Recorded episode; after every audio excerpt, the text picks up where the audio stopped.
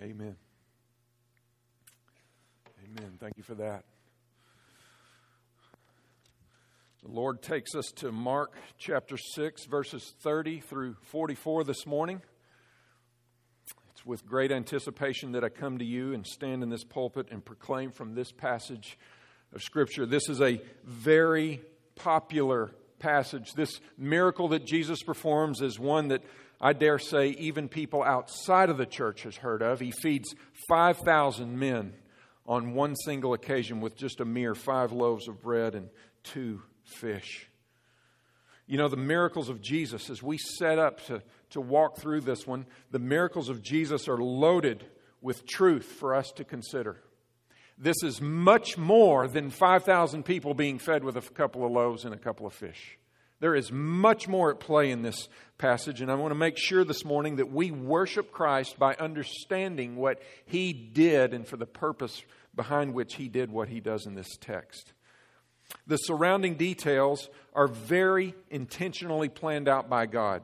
Yes, the miracles are divinely orchestrated, but the surrounding details, even of this passage and this miracle, are very, very planned by God our Father. This miracle that we're going to unpack points to a greater spiritual revelation that is not apparent at first sight. So, with this, I want you to edge up to the front of your seat and I want you to listen intentionally and I want you to worship while I preach. I'm going to worship while I preach this passage. I want you to worship as well. I want you to take in this text and understand what Christ does. And I hope that it'll send you into worship and you will say, Amazing love, how can it be? That Christ himself would die for me. So let's look, starting in verse 30 of Mark chapter 6. Here's what the Holy Spirit inspired Mark to write to us today. The apostles returned to Jesus and told him all that they had done and taught. And he said to them, Come away by yourselves to a desolate place and rest a while for many were coming and going, and they had no leisure even to eat. And they went away in the boat to a desolate place by themselves. Now, if you remember, uh, two Sundays ago, we preached through Jesus sending out the 12 apostles two by two to go into the countryside and to cast out demons and to heal and to teach. Now, on the other side of John the Baptist's murder that we looked at last week, these 12 apostles come back to Jesus right here and they report to him all that they had done, all that they had preached and taught, and where they did it.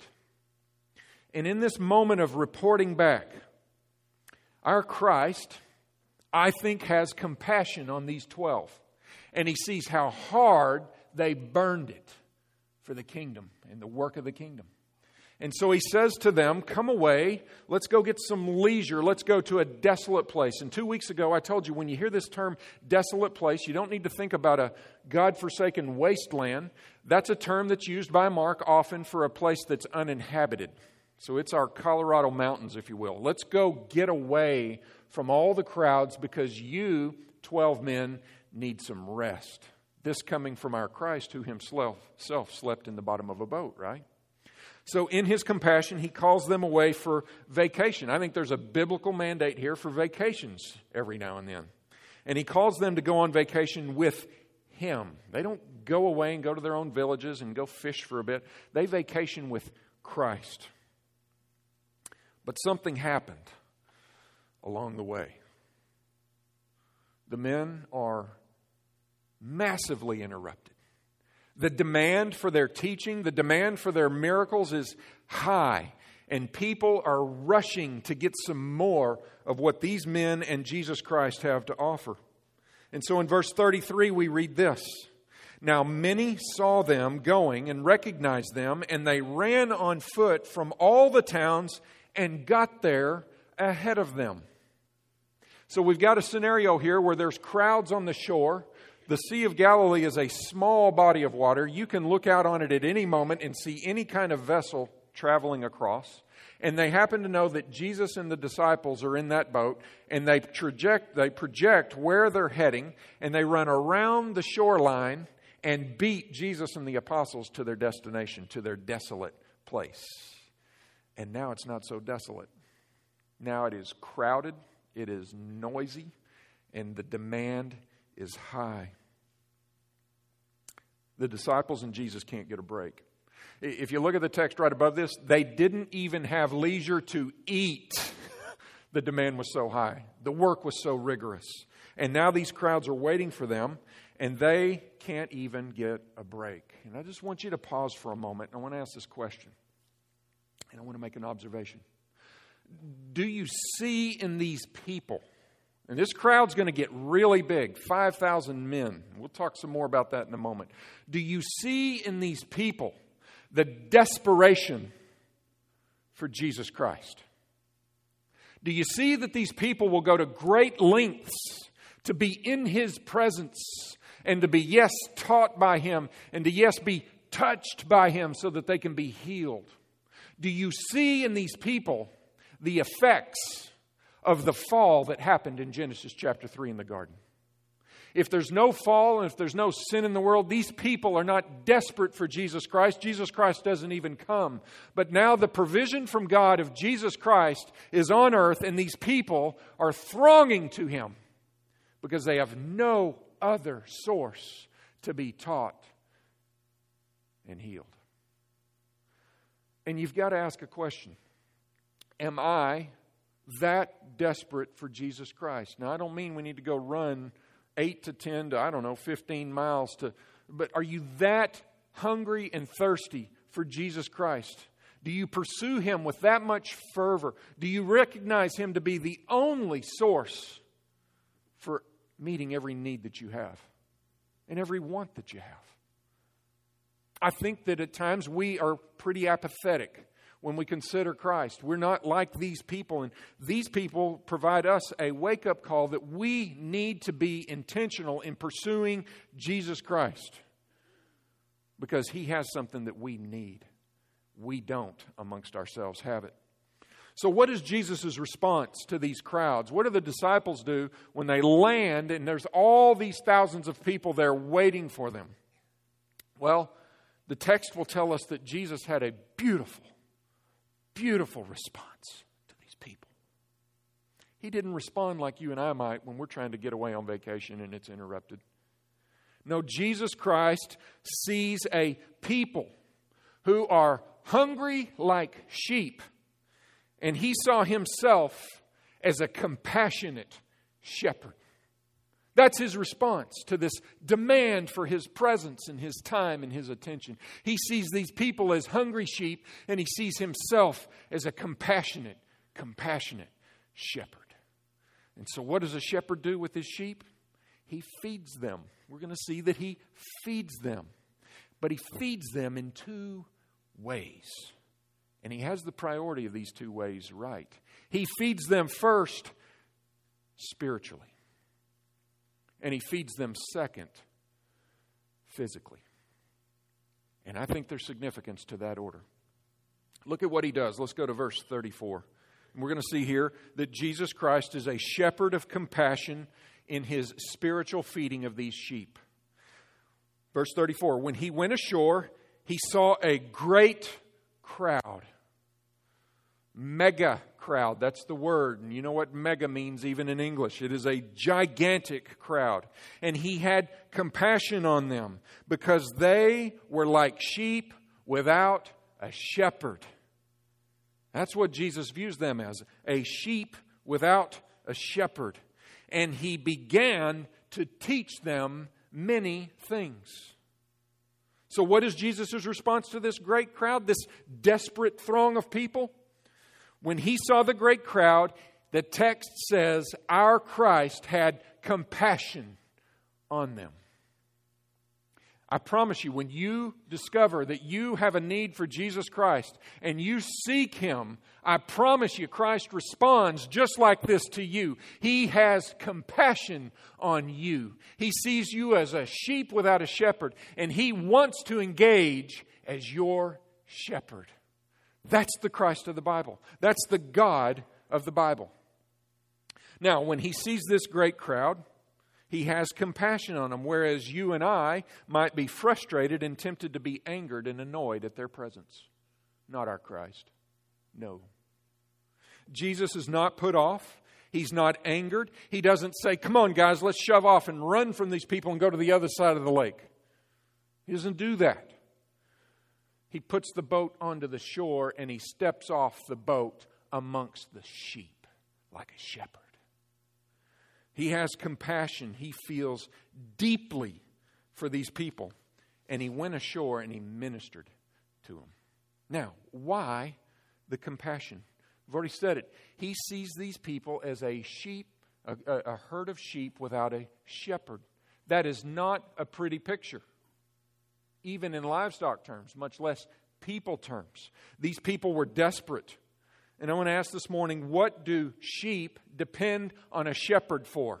We've got to get this. What do sheep depend on desperately a shepherd for? As I evaluated this, I, I, want this to be easy for you to retain. I've got three P's, okay? Three P's that sheep depend on shepherds for, that you and I depend on Jesus Christ for. The first one is provision, food, right? Water, good grass, good grazing. Sheep depend on a shepherd for provision. The second P is protection. A sheep is totally indefensible on its own. It has to have someone to protect it from the wolves of this world and the angst of our culture against us. And the third P is purpose. Sheep have no purpose if there's no shepherd that's going to shear them and train them and take them to the market, so to speak. There's a purpose that sheep get from a shepherd. And Jesus Christ sees that these people have no provision, they have no protection, and they have no purpose. And so he's deeply compassionate towards them. And he steps off the boat and walks amongst them. These people couldn't get these three P's from anyone else or anything else on the face of the earth. Now, what did he do about it? How did he meet their need for provision for protection and for purpose. What did he do? The text is very simple. He taught them many things.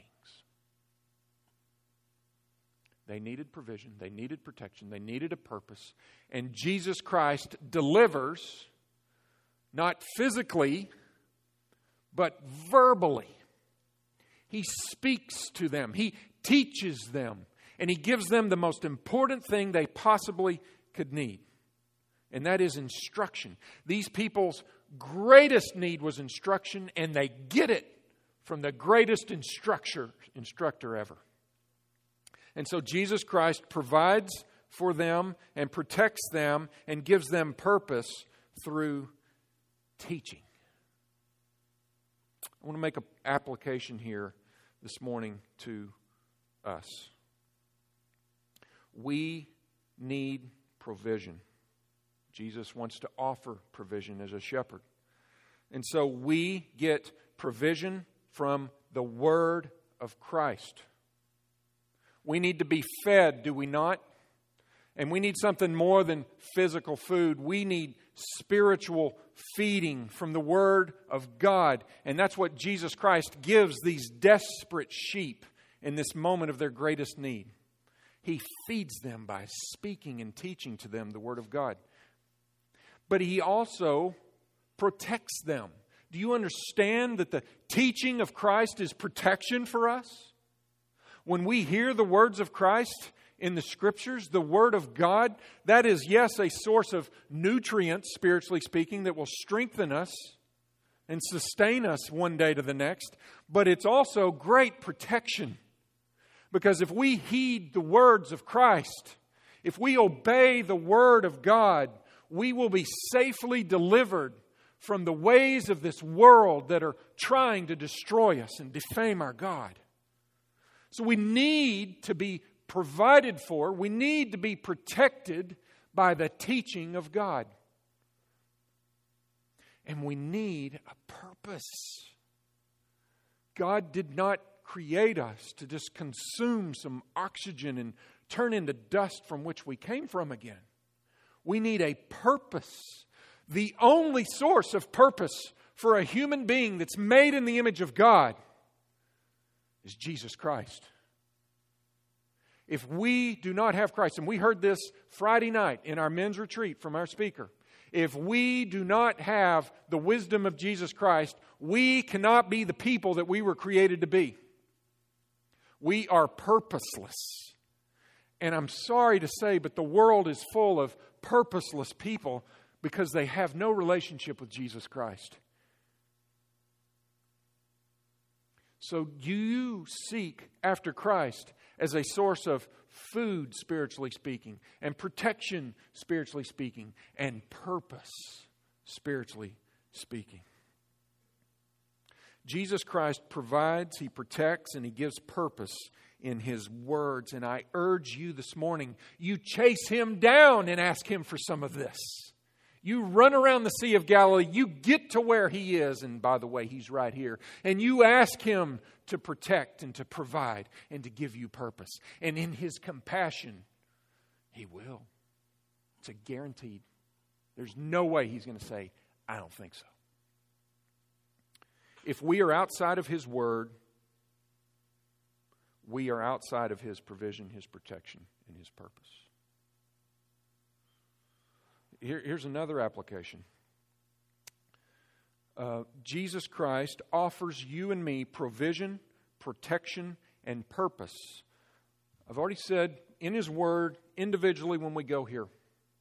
But He also does it in something called the church.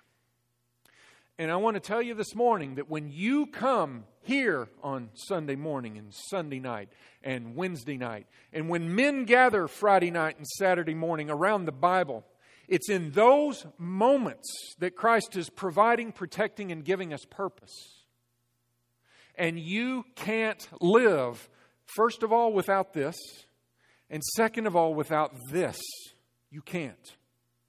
A person that lives outside of the confines of even a local church and engaged membership cannot survive and be the fully protected person that God created him to be, to be the fully provided for person that God created him to be, to be the fully purposeful person.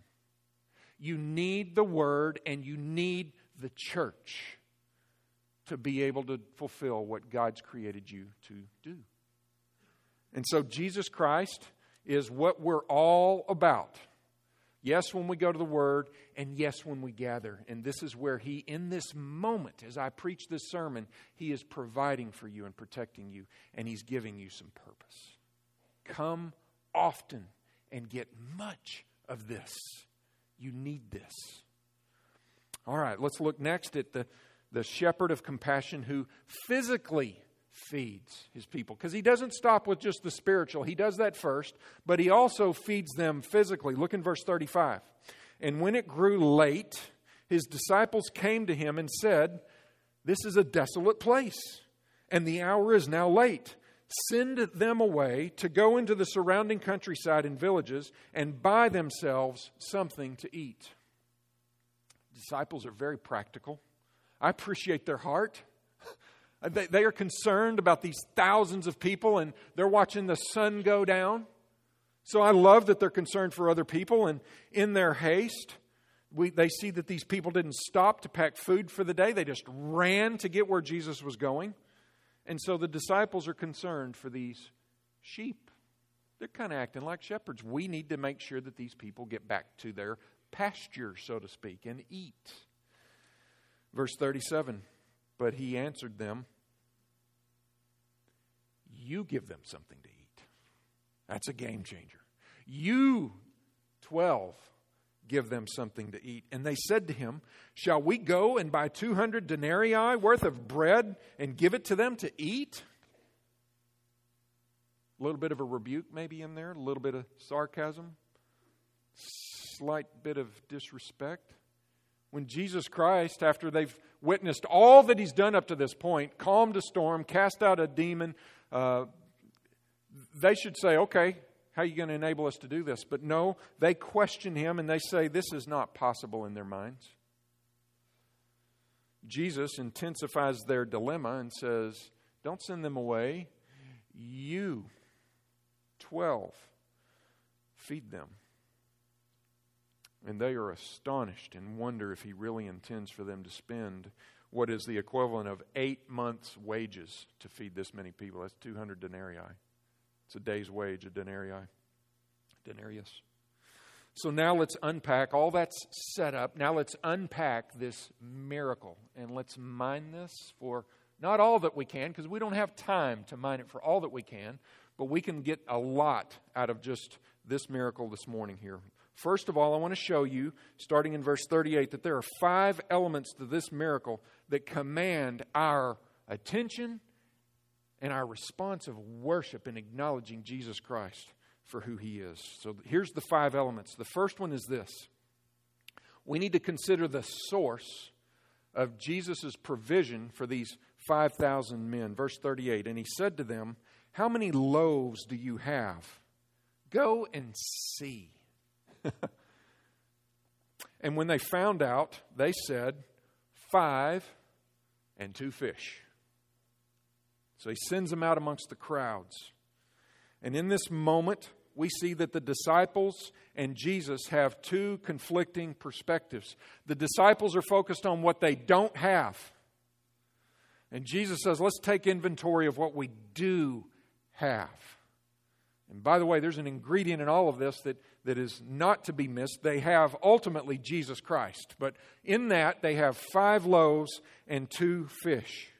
John gives us more detail. I want you to turn over to John chapter 6. He gives us some details that merit our attention this morning before we proceed. In John 6, starting in verse 5, we get this. Just a few pages to the right, a couple of books over.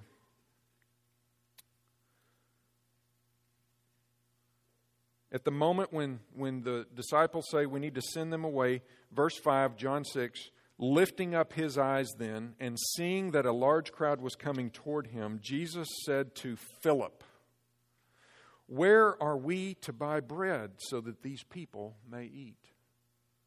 Big verse, verse 6. He said this to test him for he himself knew what he would do. Little glimpse there at Jesus Christ in his omniscience and his omnipotence, because he knows what he's going to do. But he's testing the disciples. Verse 7 Philip answered him, 200 denarii worth of bread would not be enough to each give them a little. And one of his disciples, Andrew, Simon Peter's brother, said to him, There is a boy here there is a boy here who has five barley loaves and two fish, but what are they for so many? I want you to think about this just to make this in total perspective. These are not loaves of bread like French bread or something. The, a loaf of bread in this day was like a cracker to us. Okay, so these are like five crackers and a couple of sardines. That's truly what's going on here. Okay, these aren't big rainbow trout. Okay, small fish, small quantity of bread. But Jesus asks this question to test his disciples. And apparently they've forgotten just recent history. Yeah, he calms a storm on the sea. He casts a demon, legion, out of this guy in the Gerasenes. They forgot that he just sent them out two by two to go cast out demons themselves and to heal and to preach and teach. They've forgotten all this and they just came back and reported to him all that they did with the strength that he gave them. And they're not in that mindset right now. They see five little barley loaves and two measly fish. And Andrew, Jesus sent him out. Andrew has been scouring the hillside looking to see who brought food. And the solution is one little boy whose mama packed him a lunch and they say, here's, here's this guy's stuff. And what do they do? They steal his lunch and they give it to everybody else. No. They wouldn't do that, would they? I, I would like to think this boy said, Here, can you do something with this? It's not much. And Philip and Andrew and the guys are going, This is what we have, Jesus. So we've taken an inventory and we're still way short. Well, Jesus takes them and He is going to do something with them that people talk about to this very day. Uh, he's going to do something that causes us to say, that Christ is worth gathering for on Sunday mornings and worshiping and singing to and giving to and hearing preaching from. We need this Jesus because what he's about to do has never been heard of before. Jesus takes five minuscule crackers and two sardines and he pulls off the unthinkable. And I want to just stop for a moment because this little boy has a measly offering to give to Jesus. This little boy is a lot like you and me. God can and will use our seemingly small and inadequate offerings to do immense, immeasurable, unfathomable things.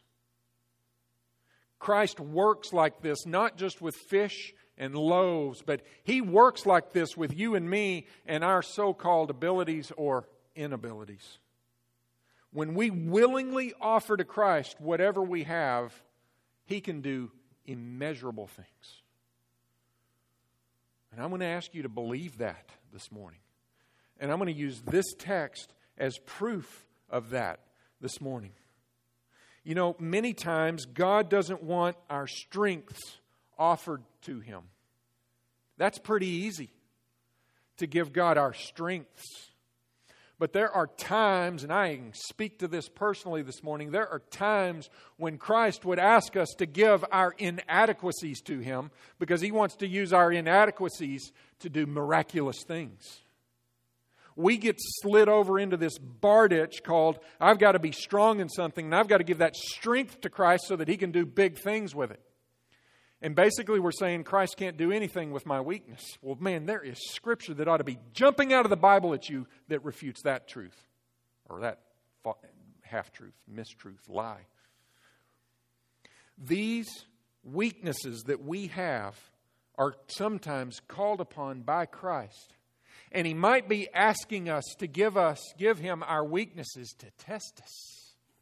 Because we've already seen that he tested his apostles here. These can be hard to give to Him. You know, it's easy to give, it's easy for a, a person that's strong in finance, it's easy for them to say, I'll serve the church by teaching financial peace, or I'll serve the church by being a, a treasurer. It's easy. It's easy for people to use business skills or, or construction skills to serve Christ. Good with your hands, I'll, I'll surrender that to, to Christ because, man, I can build anything. That's pretty easy to do. But it's really hard when Christ says, That weakness, I need to use that to build my kingdom. Give it to me. That's hard. How about giving Jesus your fear of speaking before people or your awareness that you're very inadequate in speaking? That's me personally. I wish, well, I, I don't wish this. if you could have seen me in college in my personal selling class, with Dr. Whitliff when I had to invent a product and sell it to my class, you would not believe that I'm standing in this pulpit today speaking on behalf of Jesus Christ. Red faced, sweating like a pig, trembling. What a weak voice that quivered when I spoke. It was pathetic. And I'm going to tell you that over time, Jesus Christ said, I need you to give me your vocal cords and your tongue and your lips because I need to use that to further my kingdom. And I stand before you today, many years later, preaching. You did not know me in college. It was brutal. And there was white knuckled moments when I felt the call into pastoral ministry and the proclamation of the Word of God. I can identify a little bit with Moses and with Paul not eloquent. I'm not a natural at this. And I promise you, Christ said, Give it to me. And we're going to do things with that weakness. What's it for you? That's what it was for me. You might be very uncomfortable around children and how to motivate them to love and learn about Jesus Christ. And He may say, I need you in our children's ministry. I know you're not comfortable there. You don't know what to say. You might not know how to relate to teenagers. You may be very uncomfortable with teenagers and speaking to them. And he might say, Yeah, you're exactly who I need. Because I took five small barley loaves and two measly fish, and I fed thousands. That's how Christ works. And I want to challenge you this morning. Yeah, look at your strengths. How can you surrender your strengths to the building of the kingdom of Christ? But I want you to go further than that. And I want you to say, what weakness do I have? And is Christ calling me to surrender a weakness? Because listen to 2 Corinthians 12, 8 through 9. Paul writes, Three times I pleaded with the Lord about this. This is his thorn in his flesh, right? Three times I pleaded with the Lord about this, that it should leave me. But he said to me, My grace is sufficient for you, for my power is made perfect in weakness. That's how Christ works. That's how he worked. This was a weak moment with these crowds of with five barley loaves and two fish. It was a weak moment and his power was accentuated and made perfect in that moment. He goes on to say, Therefore, Paul says, I will boast all the more gladly of my weaknesses, so that the power of Christ may rest upon me. I promise you, I've had to do that with the call to stand on a platform and talk to some people. I've had to do that. And I will say, in all humility, that that weakness is strengthened. And, and Christ has brought me along, and now I'm able to do this to some degree. Still a work in progress, though. And you might have a service in this church or in the kingdom of God that you can offer, but it's going to come from a point of weakness. And I'm going to say to you, whether it gets stronger or not, offer it and watch Christ work. He does this so that there's no doubt about who He is. Why does he use weaknesses? So that there's no doubt that God is God.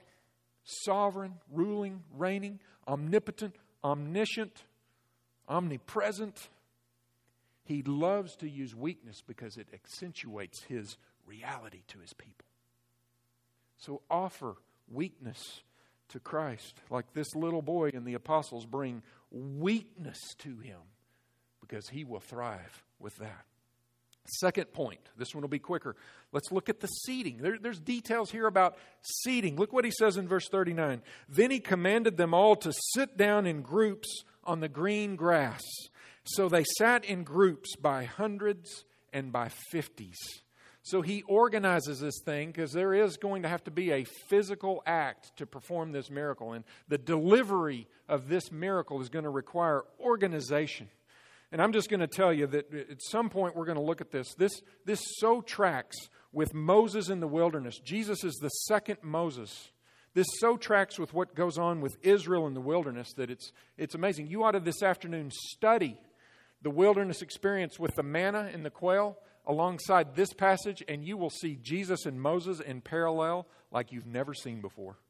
Can't get to that this morning. So he groups the people into manageable sizes so that the disciples can accomplish his miracle. And I want you to just picture for a moment a hillside in Galilee strewn with huddles of people, colorful clothing, talking and mumbling amongst everybody, kids running around in circles. Just picture that scene for a moment. And all he's got right now are five loaves and two fish. Third thing, look at the prayer. Verse 41 Taking the five loaves and the two fish, he looked up to heaven and he said a blessing. First thing he does, he doesn't just zap out bread, he prays. He prays to the Father and he entrusts the work that he's about to do to God the Father. And he offers a blessing to God. He does not bless the bread, by the way. He doesn't say something to the bread to make it supernatural. He blesses God. And if you look in the old Jewish writings, the Talmud and the Mishnah, you'll find prayers such as this. Maybe this is what Jesus prayed, because this is in the Jewish uh, prayer book. Blessed are you, O Lord our God, King of the world, who brings forth bread from the earth. Maybe he said a prayer like that. And he blessed God for the provision that God the Father was about to prepare and provide through him. Now, can you imagine? You got these huddles of people sitting everywhere, mumbling and talking, visiting, kids running around. Jesus stops and he says a blessing. Can you imagine what these 12 apostles are thinking in this moment? He's praying like we've got a banquet feast here. Still, nothing has happened in the eyes of these disciples. And he's praying as if he's got plenty of food, abundant food, and he's planned this whole banquet out from, from beginning. And you got to wonder did the people, could they be in earshot of Jesus and did they stop when Jesus started to pray? And did they bow and pray with him? And did they maybe, I don't know, did they say amen with him at the end of this prayer? What are the apostles thinking during all of this time? Let's look at number four the distribution. Here's the heart of the miracle. My last two points are the heart of this miracle. In the distribution, we see that in 41, they broke the loaves. He broke the loaves and gave them to the disciples to set before the people. And he divided the two fish among them all. So Jesus gave bread and fish to his disciples to put before the people. Five loaves, two fish, and he keeps handing the apostles bread and fish. And he keeps on doing it and keeps on doing it and keeps on doing it. And they go from Jesus out to that group of people and they hand them bread and fish and they come back and get more and they go over to that group of people and he hands them more and they keep going over and over and over and over. They had to have been speechless. I imagine the people are applauding, amazed that where's all this coming from? And over and over again, Jesus keeps on providing from this unlimited source of food. Thousands and thousands and thousands and thousands and thousands, and we'll go on in a minute, were fed from this little boy's inadequate offering.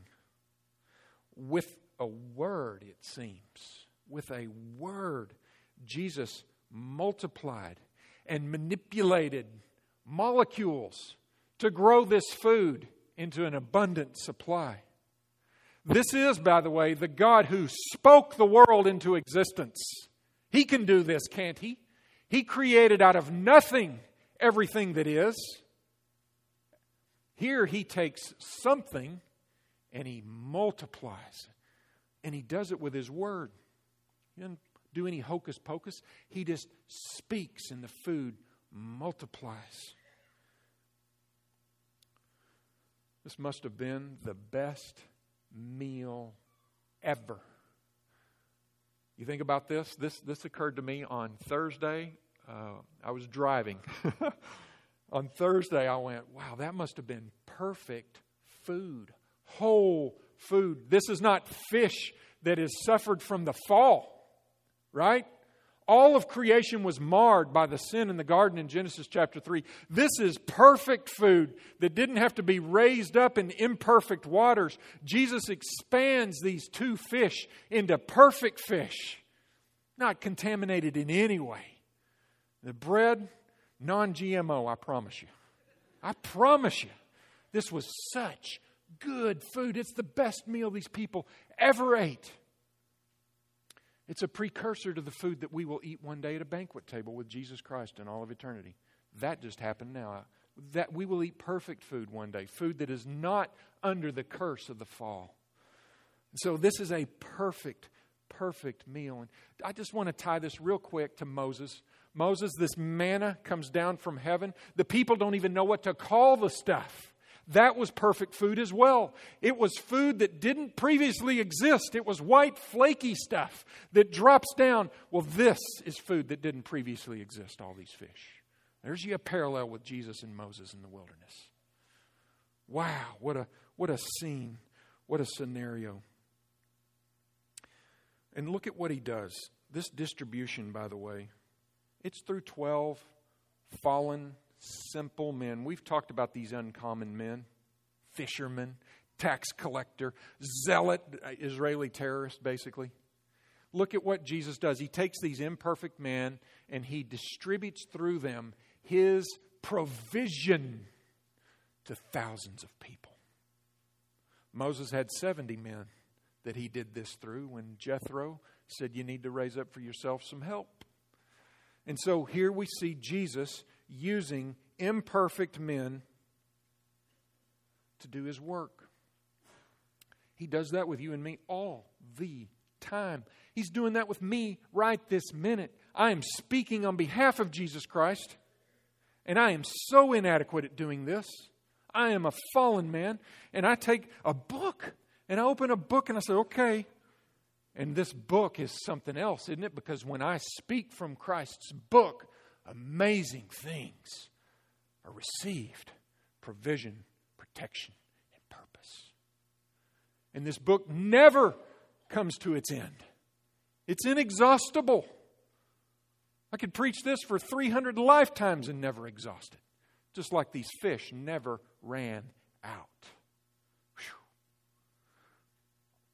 So we need to understand that God works, Christ works like that in us, even in 2015.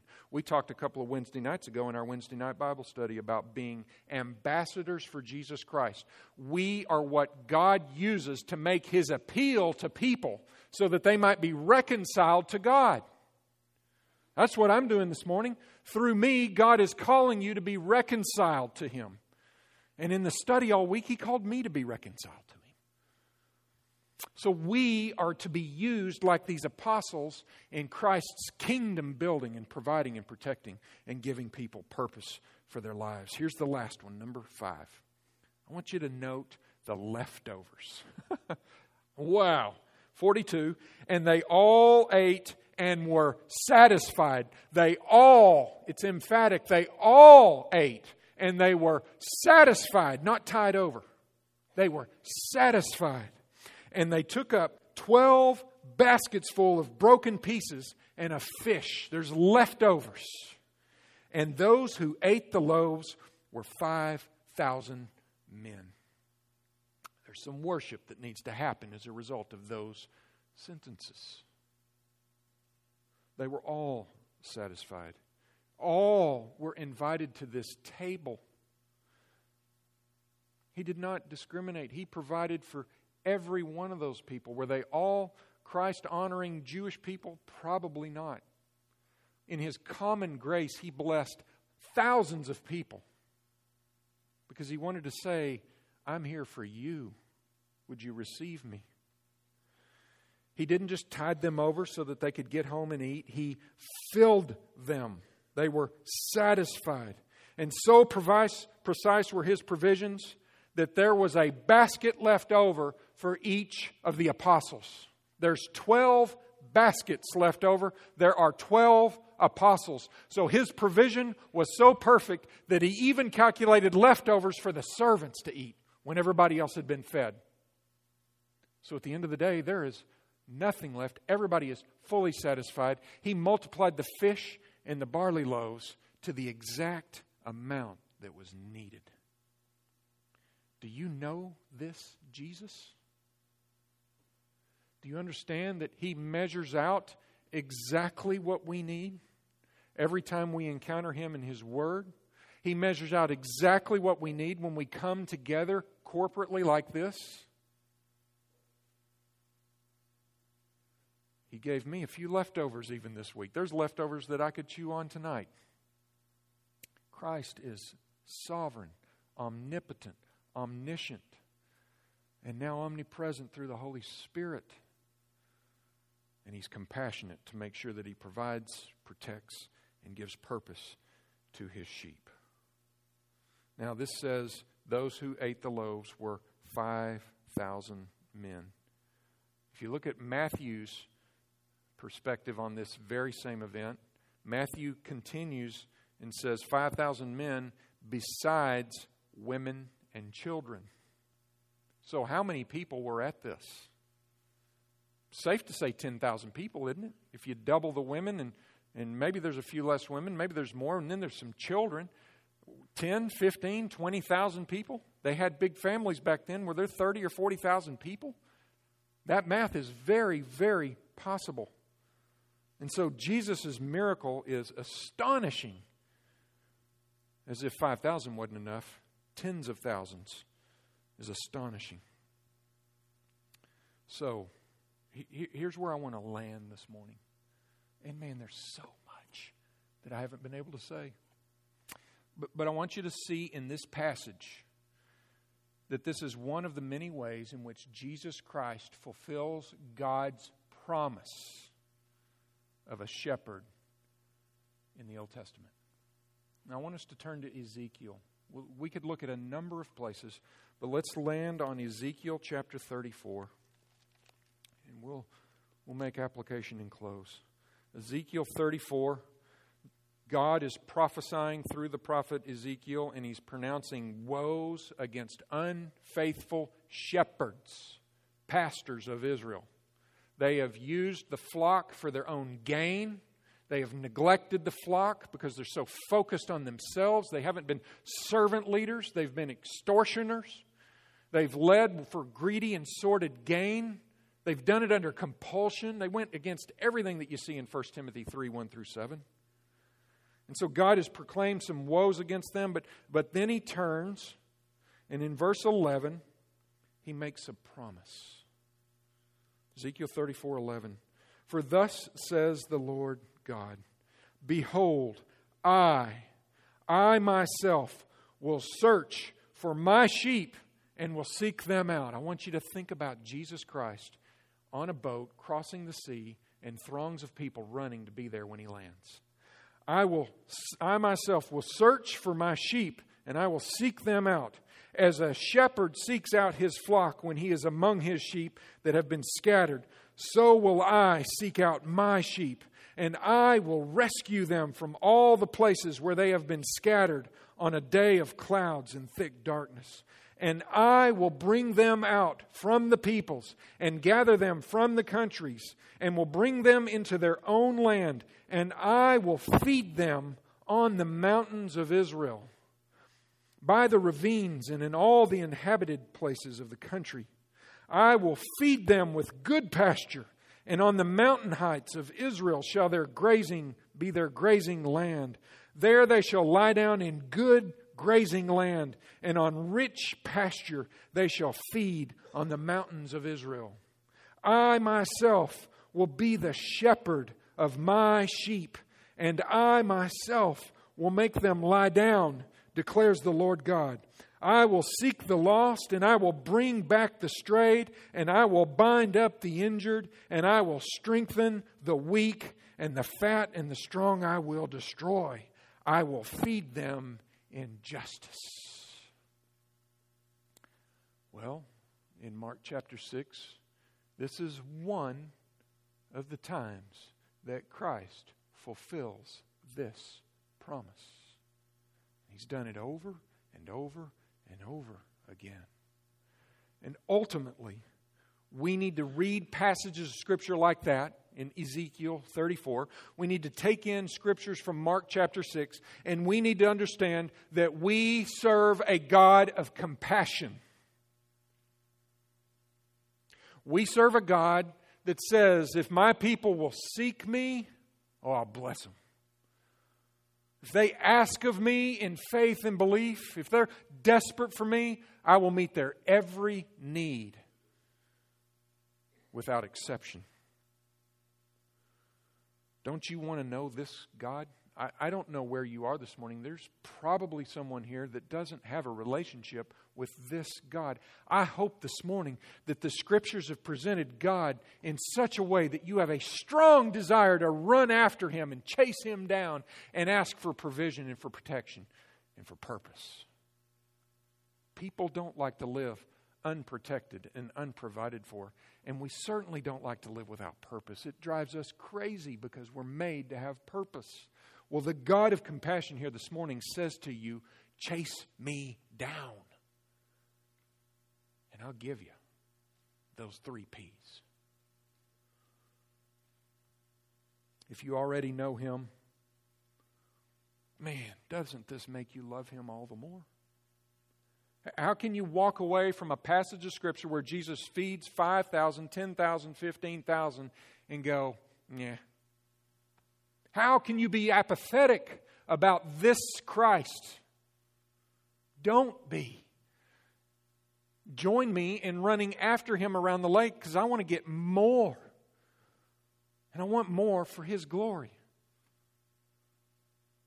So, apart from Christ, we all must understand this morning that we are nothing but mere sheep who are vulnerable. Apart from Him, we lack provision and we go hungry and thirsty for righteousness. And we are wired for righteousness because we're made in God's image. Apart from Christ, we are unprotected from dangerous wolves and the culture, the elements of this world that rail against us and our Christ. Apart from Christ, we have no meaningful purpose. We're just consuming oxygen, and we're going to turn back into dust and experience torment forever. But in Christ, we have a purpose now and for all of eternity to worship at the throne of God.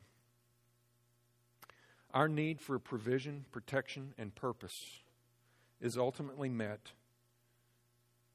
in Jesus Christ, crucified and resurrected.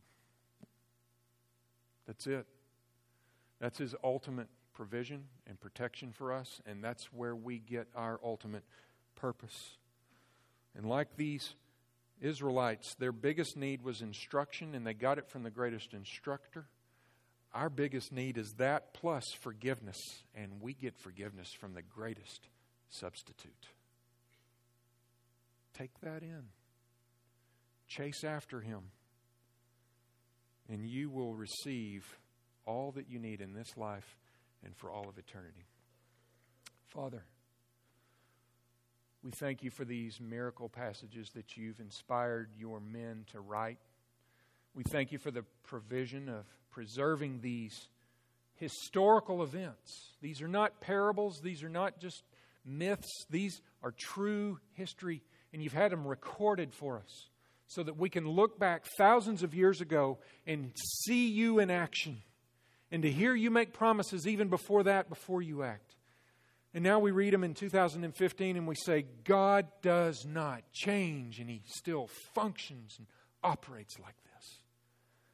Father, it's through these miracles that we come to understand you better. I pray this morning that believer and non believer alike will see you and understand you. And I pray that all who have heard this would take that understanding into belief.